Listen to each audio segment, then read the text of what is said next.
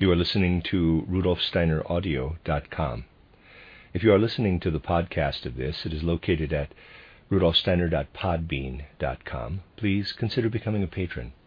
As well, there are two publishing houses, steinerbooks.org in America and rudolfsteinerpress.com in England, who are the sole publishers of Steiner into English and have given me permission to do these recordings. Please consider patronizing them as well. You are listening to rudolfsteineraudio.com.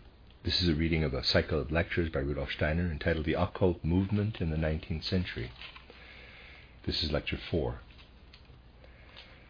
I want to add certain things today in continuation of what has been said in these lectures about the development of spiritual life in the 19th century. We must turn our attention, on the one hand, to the role of the materialistic view of the world and to the attempt that was made to counter the inevitable penetration of this materialistic outlook by means of the spiritual movement of the 19th century. And further, how an attempt was made from different sides among occultists to save men from succumbing altogether to materialism. On the other hand, it will be well to connect with this subject a study of matters with which we ourselves are particularly concerned just now. This will help us to understand the character of those powers and forces which take effect outwardly on the physical plane in the way that has already cost us many discussions and will, at least so I imagine, have caused you much brain racking. A connecting line exists from certain far reaching factors in the spiritual development of the 19th century to the matters with which we ourselves are now concerned. I shall be obliged today to make a wide sweep, and I ask you to treat the various communications I shall make with a certain discretion from the outset. For the simple reason that they relate to subjects which, as you will realize, can be known only to a very few at the present time. Later on, they will be found to be fully confirmed. We will take as our starting point the fact that the 19th century was the epoch when materialism as a Weltanschauung arose in the natural course of progress, and that the middle of that century was the time when the whole of mankind was, as it were, to be put to the test through the advent of materialism. Materialism was to stand on the horizon like a Circe a temptress, and man's proclivities and feelings were to result in their becoming literally enamored of it, of it. For it may truly be said that the men of the 19th century were enamored of materialism. On the other side, we have seen how greatly materialism deserves praise. As a method, materialism has made possible the great achievements of natural science which, with all their technical, economic, and social consequences, would not have been possible if the faculties of soul necessary for materialistic observation of the world had not been developed. There was a combination of two factors. On the one hand, the evolution of humanity had to take its course to the point where materialistic interpretations were inevitable, when the study of nature was carried to a further stage honest thinkers could not but arrive at materialism if they adopted certain methods of investigation established by natural science. For materialism was good as a method for investigating and observing the secrets of the material world. That was the one aspect that emerged. The other was that the hearts and souls of men were so attuned as to make them love materialism. Everything tended toward it. All the factors combined to put men to the test, as it were, through a materialistic view of the world. Now, I have already told you that those among the occultists who, so to speak, had the responsibility of seeing that humanity should not completely sink into materialism, an attempt was made with mediumship, and I showed you that mediumship led to aberrations. I have already indicated one of the most significant of these aberrations. It was remarkable that mediums everywhere professed to be able to give information, revelations, from the realm of the dead, the realm in which men live after death. The most remarkable thing of all, in addition to what I have already told you, was that these communications, which came through mediums, allegedly from the realm of the dead, everywhere disclosed a strongly tendentious character. You can examine all these proclamations made by the mediums, and you will find that they invariably have a strongly tendentious character precisely where the life of the soul after death is concerned. In important circles where mediums were used, declarations were made which to the old esotericists, that is to say, those who did not wish certain occult truths to be made public, were the cause of great consternation. I can indicate the reason for their consternation in the following way. In order to be quite clear about the matter, please read the course of lectures I gave in Vienna in the year 1914, entitled The Inner Nature of Man and Life Between Death and a New Birth. The lectures contain very important facts which emerge when one approaches the realm of the dead in the right way, by putting oneself into the condition where they are able to speak to one. But in very many circles where mediums were used, revelations of a quite different kind were made.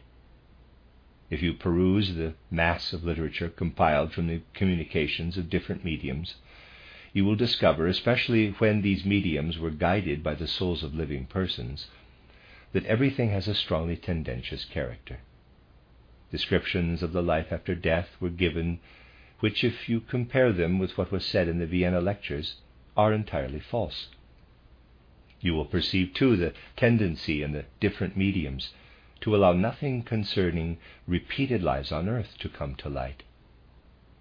Wherever the mediums alleged that the dead had spoken to them, they described the life after death in such a way that the conclusion was there can be no repeated earth lives. In the development of mediumship, there was the tendency to make false assertions precisely about the most important aspects of the life between death and a new birth, especially to make assertions which preclude the fact of reincarnation. It was desired to speak to this effect through mediums. That is to say, certain people who exploited this tendency in pursuance of their special aims desired that revelations indicating that there are no repeated earth lives should be proclaimed through the mediums. The desire, therefore, was to use the mediums to oppose, in order to oppose, the teaching of repeated earth lives. That was a very striking fact a fact which caused the right wing occultists the greatest consternation of all. For they themselves had been a party to the use of mediumship and what it produced. And this was being made to serve tendentious interests instead of the unbiased truth. All these things were possible because the leaning toward materialism was so strong in men. Now, what is said in the Vienna lectures about the life between death and a new birth is irreconcilable with any form of materialism as a view of the world. But a man can be a materialist in his way of thinking and give credence to what different mediums have said about the life after death. For that is really only a kind of embellished materialism that is ashamed of being materialism and therefore has recourse to mediums in order to glean something about the spiritual world. Materialism was therefore a factor to be reckoned with, and those who did reckon with it fared the best. In addition to all this, there was something else. Even among those who knew something about the spiritual worlds, great confusion had arisen in the course of the nineteenth century in regard to a matter about which, if a spiritual movement is to make any real progress, it is absolutely essential to be clear. The confusion was due to the fact that Ahriman and Lucifer were continually being intermixed. People were no longer able to distinguish between them. A principle of evil and the representative of evil, that they understood, but they saw no need for any sharper distinction. Even Goethe was unable to distinguish Ahriman, whom he called Mephistopheles, from Lucifer. In Goethe's pre- presentation, they are indistinguishable, for Mephistopheles is a mixture, a cross between Ahriman and Lucifer. In the 19th century, men had no faculty for making a distinction between the representatives of the two spiritual streams, between Ahriman and Lucifer.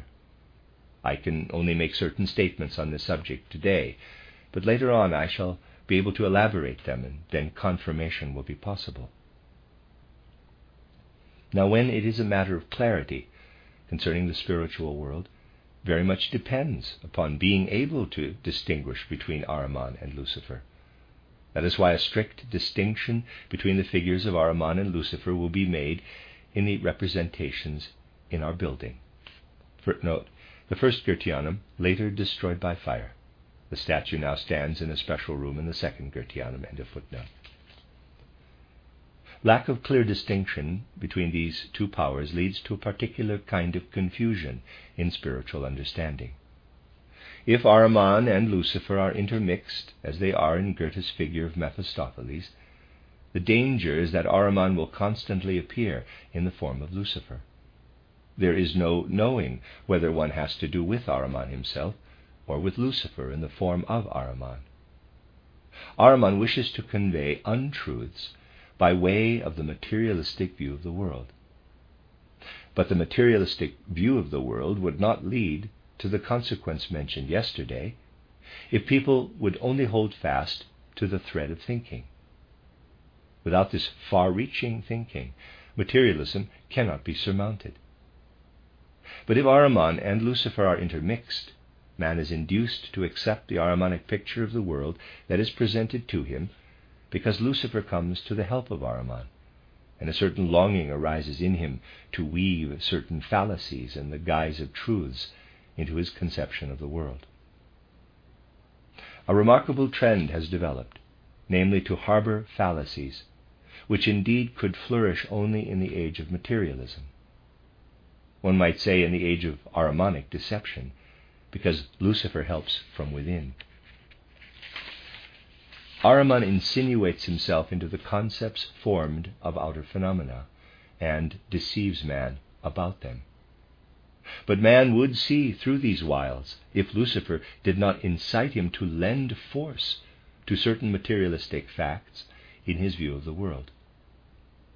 That was the situation in which men were involved in the course of the 19th century, and those who so desired were able to take advantage of it. A person able to see through such matters might set out to strengthen some tendency with a bias toward the left. This would not have been such a simple matter if in the 19th century men had not been in a position where they could easily be misled as a result of the intermixture of Ahriman and Lucifer. And so it could happen that certain entirely materialistic natures had enough of the Luciferic element in them not to believe in materialism, but to attempt to find in materialism itself a spiritual conception of the world. Just think of it. The 19th century could produce a type of person whose head produced a thoroughly materialistic kind of thinking, but whose heart was longing for the spiritual. When that is the case, such a man will endeavor to find the spiritual in materiality itself and will endeavor to give to the spiritual a materialistic form. Now, if behind a personality of this type there happens to stand some individuality who sees to the root of such matters, the latter has a very easy game to play.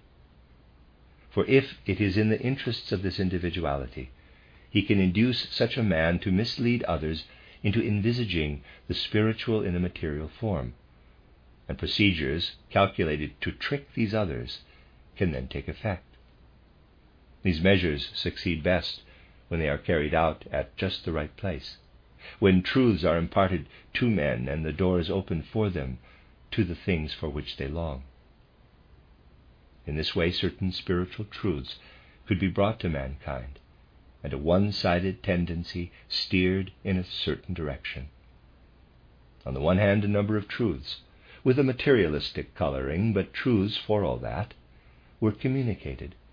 And on the other hand, at a certain place, something was introduced that would quite inevitably lead to fallacy, but could not easily be detected.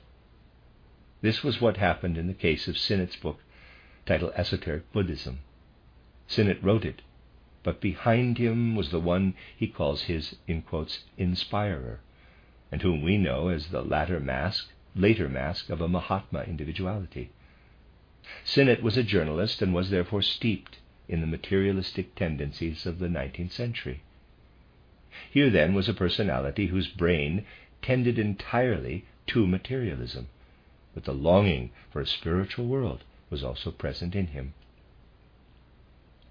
He therefore had every aptitude for seeking the spiritual world in a materialistic form.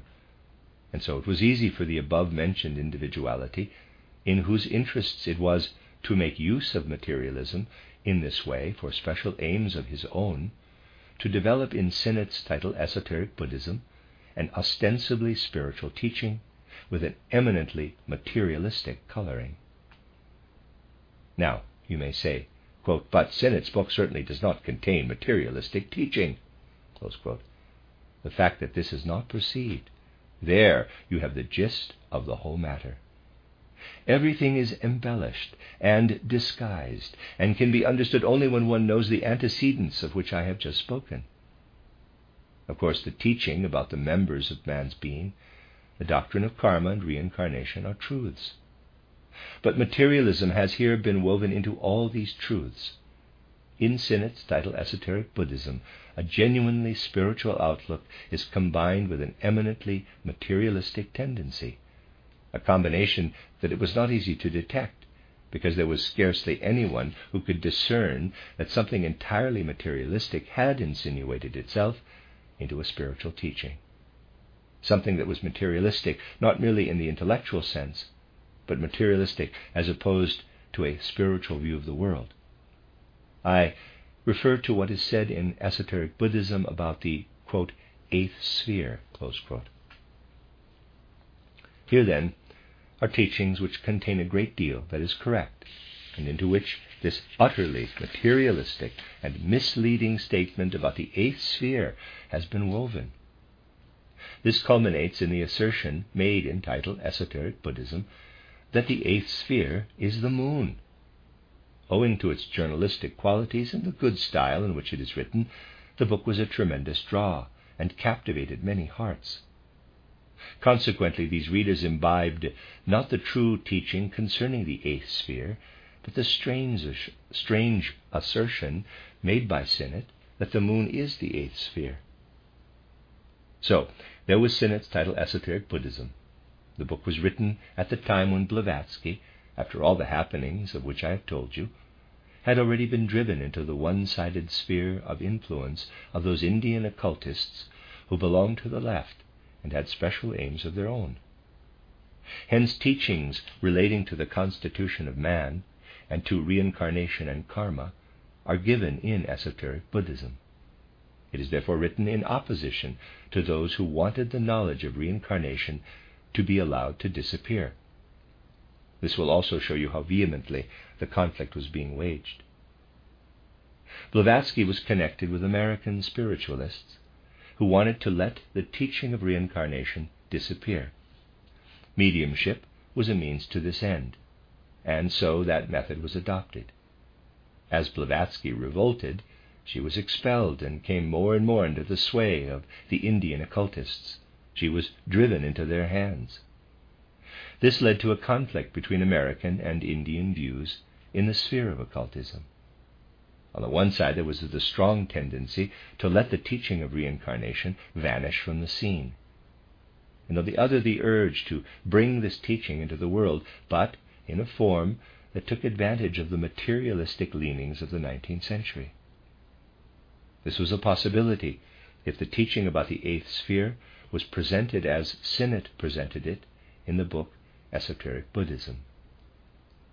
There are a certain number of other facts which are perhaps of sufficient importance to be at least indicated, because I do not want to shock you by what I am saying, but to explain the spiritual principle upon which our own standpoint is based. Two difficulties had arisen as a result of the way in which the teaching about the eighth sphere had been presented in Sinnett's book. One of the difficulties had been created by Blavatsky herself. She knew that what Sinnett had written on this subject was false. But on the other hand, she was in the hands of those who desired that the false teaching should be inculcated into humanity. Therefore, she tried, as you can read entitled The Secret Doctrine, she tried to correct in a certain way this conception of the eighth sphere and matters relevant to it. But she did this in such a way as to cause confusion. Hence, there is a certain discrepancy between Sinnett's title Esoteric Buddhism and Blavatsky's title Secret Doctrine. Blavatsky corrected in a way that actually reinforced the bias of the left wing Indian occultists. She tried by very peculiar means, as we shall presently see, to let more of the truth come to light in order to overshadow the error. She was therefore obliged, in turn, to create a counterweight for from the standpoint of the Indian occultists, it would have been very dangerous to allow the truth to be revealed in this way.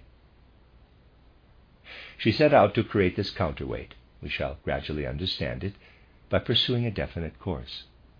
She came nearer to the truth about the eighth sphere than Sinnett had done, but she created the counterweight by giving vent, entitled The Secret Doctrine, to a volley of abuse on the subjects of Judaism and Christianity interwoven with certain teaching about the nature of Jehovah. In this way, what she had put right on the one side, she tried to balance out on the other, so that too much harm should not be done to the stream of Indian occultism. She knew that such truths do not remain theory or without effect, as do other theories relating to the physical plane. Theories such as those of which we are speaking penetrate into the life of soul and color the perceptions and feelings of men. Indeed, they were calculated to turn souls in a certain direction. The whole affair is an inextricable jumble of fallacies. H.P. Blavatsky did not, of course, know that the driving forces behind both tendencies were directed toward a special aim, namely to foster this particular kind of error instead of the truth to foster errors of a type that would be advantageous to the materialism of the 19th century. Errors such as could be possible only at the high tide of materialism. There you have one side of the situation. On the other side, Sinnett's title Esoteric Buddhism and, in a certain respect, Blavatsky's title Secret Doctrine, too, had made a great impression, especially upon those who were really intent upon seeking the spiritual world and that again naturally alarmed those who had cause to be alarmed at the possibility that an occult movement with such an Oriental trend would appear. Now, a number of senseless polemics have been leveled against Blavatsky, against Sinnett, against the Theosophical movement, and so forth. But among the different attacks made upon the Theosophical movement in the course of time, there have been some which emanated from well informed but biased quarters. The tendency of Anglican spiritual life was that as little as possible of Oriental teaching, as little as possible of any teaching concerning repeated earth lives, should be allowed to come to the knowledge of the public. There's no doubt that among those who, from the standpoint that here lay a danger to Christianity in Europe, set themselves in opposition to the Oriental teachings, were people who may be called Christian esotericists.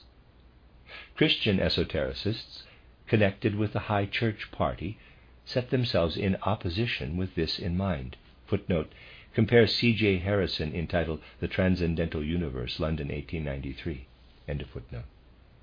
And from that quarter came declarations calculated to stem the current of Oriental thought proceeding from Blavatsky and Sinnett but on the other hand, to foster in the outside world esotericism of a kind calculated to conceal the teaching of repeated earth lives, to amalgamate a certain trend of thought with a form of Christianity customary in Europe. Such was the aim of this group. It desired that the teaching of repeated earth lives, which it was essential to make known, should be left out of account and a method similar to that used in the case of Sinnett was put into operation. I must emphasize once again that those who made the corresponding preparations were probably not fully aware that they were tools of the individuality who stood behind them. Just as Sinnett knew nothing of the real tendency of those who stood behind him, neither did those who were connected with the High Church party know much of what lay behind the whole affair. But they realized that what they were doing could not fail to make the great impression upon the occultists, and that determined them to and that determined them to lend force to the trend of those who were intent upon eliminating the teaching of repeated earth lives. If, after these preliminary indications, we turn to consider the particular fallacy contained in Sinnett's book, we find that, that it is the teaching that the eighth sphere makes itself manifest paramountly in the moon, that the moon, with its influences and effects upon man, is in fact the eighth sphere. Expressed in this form, this is a fallacy. Here is the essential point. If in investigating the influences of the moon we were to start from Sinnett's assumption, we should be trapped in a grave error arising from materialistic thinking and not easily fathomed. What then was necessary if the truth were to be fostered? It was necessary to point out the true state of things in regard to the moon, as opposed to the erroneous presentation in Sinnett's title Esoteric Buddhism. Read chapter 4, dealing with this subject in the book titled Occult Science and Outline. Reader's Aside by Rudolf Steiner, of course, and uh, also has the title An Outline of Esoteric Science and of Reader's Aside. It was my purpose there to describe how the moon left the earth. I attached particular importance to the fact that the exit of the moon should be described with the utmost clarity. It was essential to indicate the truth here as opposed to the fallacy. Thus, in order to counter the Indian influence, it was necessary to describe in all clarity the function of the moon in the evolution of the earth. That was one of the things that had to be done in my book, titled Occult Science and Outline. The other thing that was necessary will be clear to you if you think of the people of whom I have just spoken, people who were also under a certain leadership and who did not wish the teaching of repeated earth lives to be spread among men as a truth, because they considered that it would alter the form of Christianity customary in Europe and America. They went to work in a particular way, a way which we can clearly discern if we picture how these occultists set about refuting Sinnett's title Esoteric Buddhism. The occultists, who were connected with the High Church party, took upon themselves the task of refuting Sinnett's title Esoteric Buddhism and Blavatsky's title Secret Doctrine. In point of fact, a great deal of good was done in regard to Sinnett's statement about the eighth sphere, for the falsity of the indications about the eighth sphere and the moon was emphasized very poignantly from that side. But at the same time, this was combined with another teaching. It was stated from that quarter that man is not connected with the moon in the way described by Sinnett, but in a different way. True, this different way was not specifically described, but it could be perceived that these people had realized something about the process of the moon's departure from the earth, as I have presented it in the book Occult Science. But now they laid great stress on the following. They said, The earth, and above all man, was never connected with the other planets of the solar system, Therefore, man could never have lived on Mercury, Venus, Mars, or Jupiter. From that side, therefore, it was sharply emphasized that there is no connection between man and the other planets of the solar system. But this is the best way to instill yet another fallacy into the world and to spread the greatest possible obscurity over the teaching of reincarnation.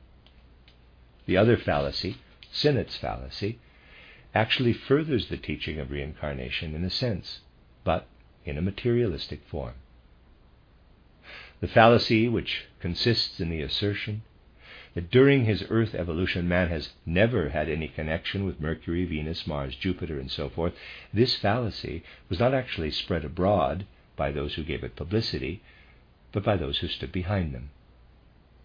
It was they who worked upon the souls of men in such a way that these souls could never seriously believe in reincarnation. What, therefore, was strongly emphasized from this quarter was that man had never been connected with any planet other than the Earth, nor had ever had anything to do with the other planets of the solar system. If we think about man as he is between birth and death, we can envisage that in regard to his evolution, he stands under the workings of the spirits of form. This too is set forth in occult science. But if we then think of his life from death until the next birth, an essential fact must be taken into consideration, namely, that the spheres of activity of these spirits of form fall, as it were, into seven categories only one of which is allotted to Jehovah, namely, that concerned primarily with the life between birth and death. The six other categories of the spirits of form guide the life between death and a new birth. This can be discovered only if we investigate the life between death and a new birth. Just as Jehovah has to do with the earth and actually made the sacrifice of going to the moon in order from there to neutralize certain things in earth evolution, so have the other spirits of form to do with the other planets. But this fact must be cloaked, must be kept secret, if it is desired that the conception of repeated earth lives shall be withheld from men. And moreover, the concealment must be really effective. It must be brought about in such a way that men do not become alive to the secret of which I have just spoken. For if they are diverted from a true vista of the life between death and a new birth, their attention will be riveted, without this secret, upon the life between birth and death, and they will allow mediums to talk them into believing that the life after death is simply a continuation of the life on earth. In all the things that happen in this domain, a tremendous amount of scheming goes on. For, naturally, an occultist who undertakes anything of this nature knows if he belongs to the left, into which direction he must turn the thoughts in order to bring the feelings too into line, and thus divert men's attention from, secret, from certain secrets in order that these shall not come to light. That is what actually happened, and you can read about it in the relevant literature. You will find you will often find the statement that man has nothing to do with the other planets of our solar system. But the implication behind this is nothing to do with the guiding spirits of these planets of our solar system. This was sharply accentuated in order that men should never evolve such concepts as would lead them to realize the credibility of the teaching of reincarnation. And now the other task was to present the truth as opposed to the fallacy. If you read occult science, you will again find emphasis laid upon the fact that it is necessary for men to go away from the earth in order that part of his life shall be spent on other planets. The book Occult Science deals in detail, on the one side, with man's relation to the moon, and on the other with his relation to the planets. What these people set out to achieve can be indicated briefly by saying, they too availed themselves of the materialistic outlook of the time. For if you present the matter as I have done in occult science, you will show that you will show what has to be accomplished in the evolution of our earth through its connection with the planets. The other planets too belong to the evolution of the earth. To the materialist, the planets move around in space as mere clods of matter. And so, in describing their functions in the spiritual evolution of humanity, one had to go back to their spiritual realities of being, to the spirits of the planets. You see by this how the spiritual movement was wedged, as it were, between two set purposes one intent upon distorting the truth concerning the moon, the other upon distorting the truth concerning the planets. That was the situation at the end of the 19th century. H.P. Blavatsky and Sinnett were to distort the truth about the moon. The others set out to distort the truth about the connection of the planets with the evolution of the earth.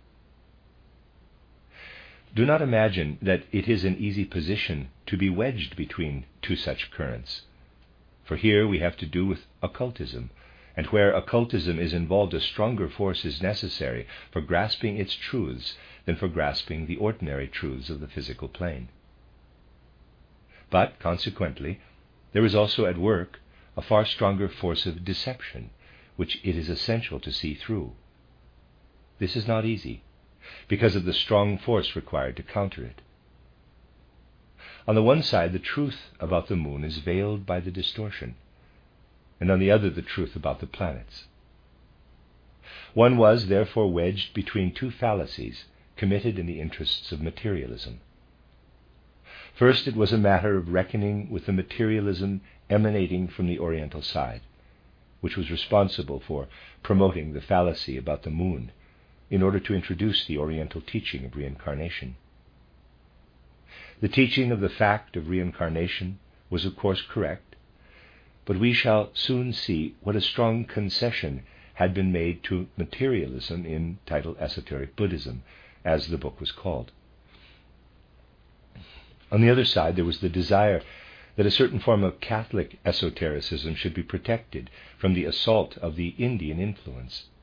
And there, more than ever, the tendency was at work to allow all spiritual reality connected with the evolution of the planetary system as a whole to be submerged in materialism. The mission of spiritual science was wedged between these two currents. This was the situation with which one was confronted. Everywhere there were strong forces at work, intent upon making the one or the other influence effective. And now it is a matter of showing in what respect this distorted teaching about the moon is a very special concession to materialism, and how the way in which it was then corrected by H. P. Blavatsky actually made matters even worse. Because on the one side, with a great talent for occultism, which Sinnett did not possess, she amended his statements, but on the other side made use of particular methods whereby the error could be preserved with even greater certainty. The first essential is to discern how far Sinnett's teaching about the eighth sphere is a fallacy. Here you must keep firmly in mind the teaching regarding the whole process of the evolution of the earth, namely the teaching that the planet Earth passed through the old Saturn, old Sun, and old Moon periods of evolution before entering its present stage. You must remind yourselves that the composition of the old moon was essentially different from that of the earth. The mineral kingdom was added for the first time during the earth period. And what constitutes the material world of the physical plane is entirely impregnated with the mineral element. All that you perceive in the plant, animal, and human kingdoms is the mineral element, which has been impregnated into them. Your body is, in quotes, mineralized through and through. That which is not mineral, the moon nature, the sun nature, is only occultly present there. We see only the mineral, the earthly. This must be firmly borne in mind if, starting from what man now actually is on the earth, we are to find the answer to the question what is it in man that is the heritage of the old moon? As you see, the preparation for our present study was made already a long time ago. Within man, as he now is, the old moon man is present, but in a form that must be pictured as containing nothing mineral whatever. If you envisage earthly man in such a way that you see his mineral constituents only, you must picture the moon man within him. And there's a sketch made on the blackboard. But there is nothing mineral in this moon man. Hence he cannot be seen with physical eyes, but only with spiritual sight. A moon form underlies certain members of physical man, is contained within them, but can be perceived only with the eye of clairvoyance. Needless to say, what is there within was present on the old moon. But just remember how it was seen on the old moon. It was seen through imaginative cognition, in surging, undulating pictures. These are still present today. But to behold them atavistic clairvoyance, at that time at least, was necessary. the old moon man could be perceived only by atavistic clairvoyance, which in that era was the normal faculty of vision. Consequently, everything that is connected with this old moon evolution can also be seen only in imaginations, with the ancient visionary clairvoyance. It must never be thought that the moon man could be formed out of the mineral earth. He was the product of the old moon, as it can be seen in imaginative clairvoyance. And so, in connection with the old moon, we must picture to ourselves that the whole environment was visible to the imaginative clairvoyance of the moon men, just as our own environment, with plants, animals, rivers, mountains, is visible to physical eyes. Now, we know that the forces contained in the old moon inevitably appear again in the Earth's evolutionary process, but that Earth evolution would have been doomed to perish, as I have shown in occult science, if these moon forces had not subsequently taken their departure. They could not have maintained their existence within the Earth forces. And why not? Remember that the whole planet Earth had to receive into itself the mineral kingdom, to be mineralized, as it were. While the moon formed part of the earth, the moon forces were still within the earth. But these forces had to be expelled. Hence the moon itself was obliged to separate from the earth, because it could not have existed in the mineralized earth. Hence men would not have been able to evolve as they have actually evolved. I have spoken of all this in the book Occult Science. But now recall exactly what I have said to you today that this moon can be perceived only through imaginative clairvoyance. If, therefore, you picture how man developed as earthly man, with a constitution organized for perception with physical senses, you will understand that he could never have beheld the departure of the moon. The departure of the moon and also its position out there in the cosmos could only have been apprehended clairvoyantly. Man was so organized that the whole process of the departure of the moon could have been seen only with clairvoyant sight, and the influences then proceeding from the moon could only have been those of the old moon. That is to say, influences which worked in such a way upon man that, among other things, imaginative clairvoyance would have been evoked in him.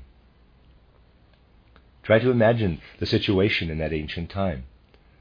The situation was that man, in quotes, could come into being, that the souls could come down from the planets, and so forth.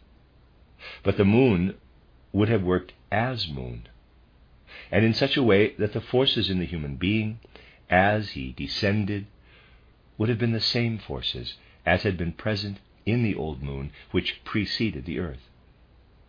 Nobody except one endowed with visionary clairvoyance could have beheld this moon. Then, as a material phenomenon, accompanying this process of the departure of the moon forces, something else came about. I have already told you how Yahweh is related to the moon. What happened was that through the connection of Yahweh with the moon, the moon too was made material, was mineralized, but with a materiality much denser than that of the earth.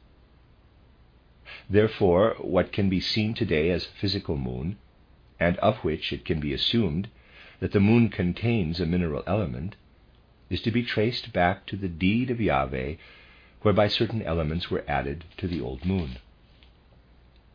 Thereby, however, the old moon forces were crippled, and now work in a quite different way. Had the moon remained unmineralized, its forces would have worked in such a way that its rays would always have evoked the old atavistic clairvoyance in men, and the effects of the moon upon the will would have made men somnambulists in the most marked form. This was neutralized through the mineralization of the moon. The old forces can now no longer develop in such a way. This is a truth of tremendous importance. For now you will realize that it was necessary for the moon to be mineralized in order that it might not work in the old way. And so, when speaking of the moon as a recapitulation of the old moon, We must speak of a celestial body that is not visible with physical eyes, that is a concern of the spiritual world, albeit only the subconscious spiritual world that is perceptible to visionary clairvoyance. We must therefore speak of something spiritual if we are speaking of the recapitulation of the old moon. What is mineral in the present moon has been added to the spiritual and does not belong to the moon when the moon is referred to in the old sense. How was the materialism of the 19th century to be grappled with? Its adherents would certainly not believe that behind the material moon there lies the very important remainder of the old non mineralized moon. They would never believe such a thing. So a concession was made to materialism by speaking only of the physical, materialized moon. Hence, when Sinnett spoke of the moon, he left out the spirit. In title Esoteric Buddhism, he merely says that the materiality of the moon is far denser than that of the earth. That is so, indeed must be so, but that the occult reality which I have indicated lies behind. That fact he omits altogether. He therefore made the concession in that he speaks only of the materiality of the moon. But the spirituality behind the moon does not there come into consideration. It does not belong essentially to the earth, but is connected much more closely with the old moon than with the earth. This fact was completely veiled, and the consequence was of tremendous import. For Sinnett had thereby brought a true fact, namely, that the moon has something to do with the eighth sphere, into an utterly false light and distorted it with great subtlety. He omits all mention of the spiritual aspect of the eighth sphere, namely that the eighth sphere, the representative of which is alleged to be the moon, is that which lies behind the moon. And he calls what was actually placed there to neutralize, to counter the effects of the eighth sphere, the eighth sphere itself. As we have heard, the materiality of the moon is there in order to neutralize the eighth sphere, to render it ineffectual. People do not realize what the effect of the eighth sphere would be if materiality were taken away from the moon. The whole nature of the human soul would have become quite different on the earth, and that this has not happened is due to the fact that materiality of a greater density was incorporated into the moon. That which actually makes the eighth sphere ineffectual, namely its materiality, Sinnett calls the eighth sphere. And what is actually the eighth sphere, namely the old moon forces, he obscures. A trick frequently used in occultism is to say something that is true fundamentally, but to put it in such a way that it is absolutely false. Forgive the paradox. It is false to say that the material moon is the eighth sphere, because actually it is the neutralizer of the eighth sphere. But it is quite correct that the, in quotes, moon is the eighth sphere, because the eighth sphere is centered in the moon, is actually present up there. And now we have reached the point where we can say more specifically than has hitherto been possible what the eighth sphere is in reality. This is a matter most intimately connected with the spiritual aspect of evolution in the 19th century. The end of Lecture 4.